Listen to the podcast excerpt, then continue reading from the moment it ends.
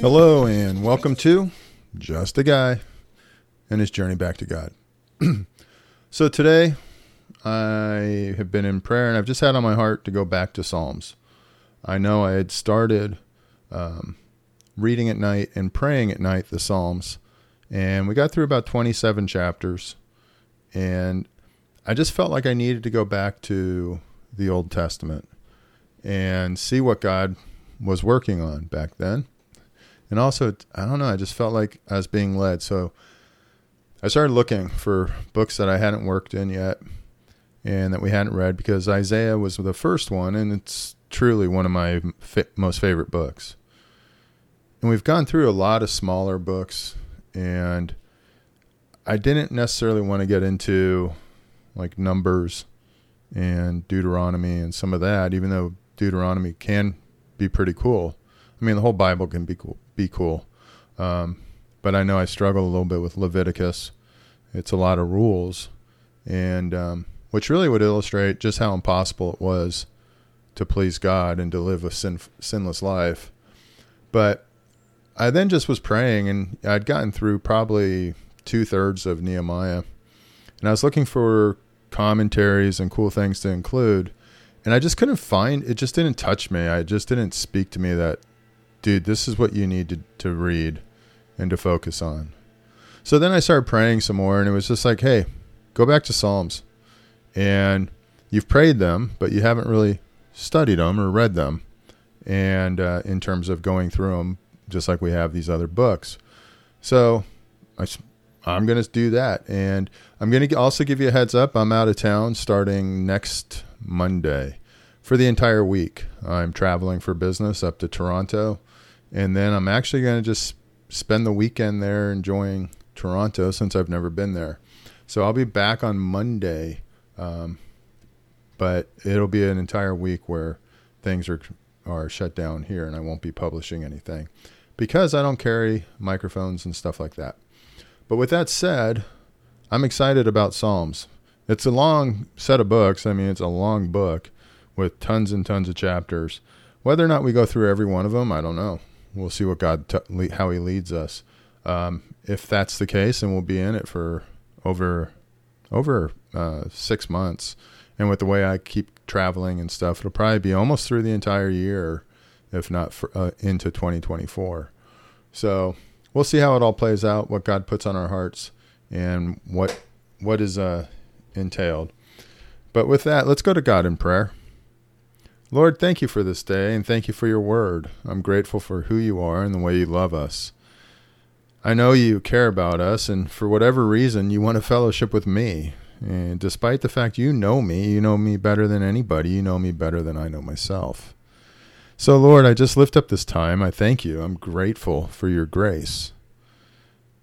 And I think on my friend who texted me yesterday how her husband's estranged son from a previous marriage, who hadn't talked to them at all for years, was now coming back home.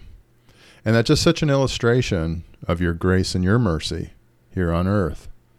And I think about the way that I've ignored you for years and I've been an estranged child of yours, and yet your grace and mercy still applies to me. And today you love me just like you loved me when I was away from you. And Lord, I just pray that as we read your Psalms, that we would understand what it is that's important, that you would touch our hearts, our minds, and our spirits, and that we would fall in love with you even more we would gain wisdom and insight, and we would learn how to love you with our whole being, with everything that we are, because that is the law that we need to meditate on. And then we when we love you, then we can love others as ourselves. So Father, I lift up this time, I lift up this reading to you, and I just pray for your grace and your mercy and your blessings to be upon it. It's in Jesus' name I pray. Amen. So this is a short short book or chapter um, long book, short chapters. Um, so let's just go ahead and jump in. There's only six verses. Blessed is the one who walk, who does not walk in step with the wicked, or stand in the way that sinners take, or sit in the company of mockers, but whose delight is in the law of the Lord, and who meditates on this law day and night. Now, I have to sit there and right here, very first verse, first chapter, I'm hit in the face. I sit in the company of mockers. They're not mocking God necessarily, but they but we, we all cut it up on picking on each other and other people. And I don't know if that counts as a mocker. It definitely isn't showing grace and mercy to people. Sometimes it's all in fun, but then other times we claim it's in fun and it's not. We just say that in order to make ourselves feel better.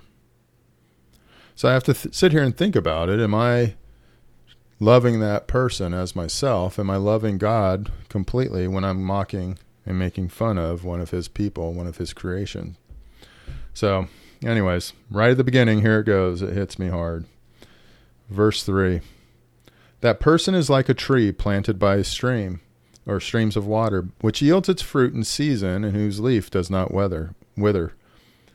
Whatever they do prospers. Not so the wicked. They are like chaff that the wind blows away. Therefore, the wicked will not stand in the judgment, nor sinners in the assembly of the righteous. We've seen that in Revelations where we just finished. For the Lord watches over the way of the righteous, but the way of the wicked leads to destruction. You see, God watches over us. It doesn't mean life is easy. Doesn't know mean that life is f- fair. Doesn't mean that we're always successful. Just means that He watches over us. He knows us, and we do flourish. Sometimes it's in ways that the world doesn't count. We flourish with having a great family. The world doesn't really value that much today. We flourish in having good friends. Again, not valued highly. We may not flourish economically. We may not get PhDs and all sorts of degrees, but we do flourish. God is part of that. Kent Hughes writes, he writes a whole lot about this. It's six verses, yet he wrote probably 10 or 12 pages. But I'm just taking one little piece out of it regarding verse 6. He writes, The reason the, God, the godly flourish is because God is watching over them. When all is said and done, the real question in life is not whether I know God, but whether he knows me. And that's the truth, because he then went on to relate how, at one point, when his in his small town in Iowa, a presidential candidate came to see and to shake hands and to, to give a speech in that town. Everyone was excited. They all came in and everyone knew him. Everyone tried to crowd around, but there were barriers, there were ropes. And you could only get to see or speak to that person, that candidate, if you if he knew you. But isn't it more important? And isn't it amazing that God knows me? He knows you. We don't have to break through Secret Service. We don't have to go past ropes and barriers. We have to simply say, I love you, forgive me, I'm sorry. Christ, please come into my life and wash me clean. And God will bless us and for, help us flourish. It's such a blessing, and it's so nice to be part of that. So, with that, I think I'm just going to close up with our prayer. Father, thank you for your word, and thank you for the fact that you know me.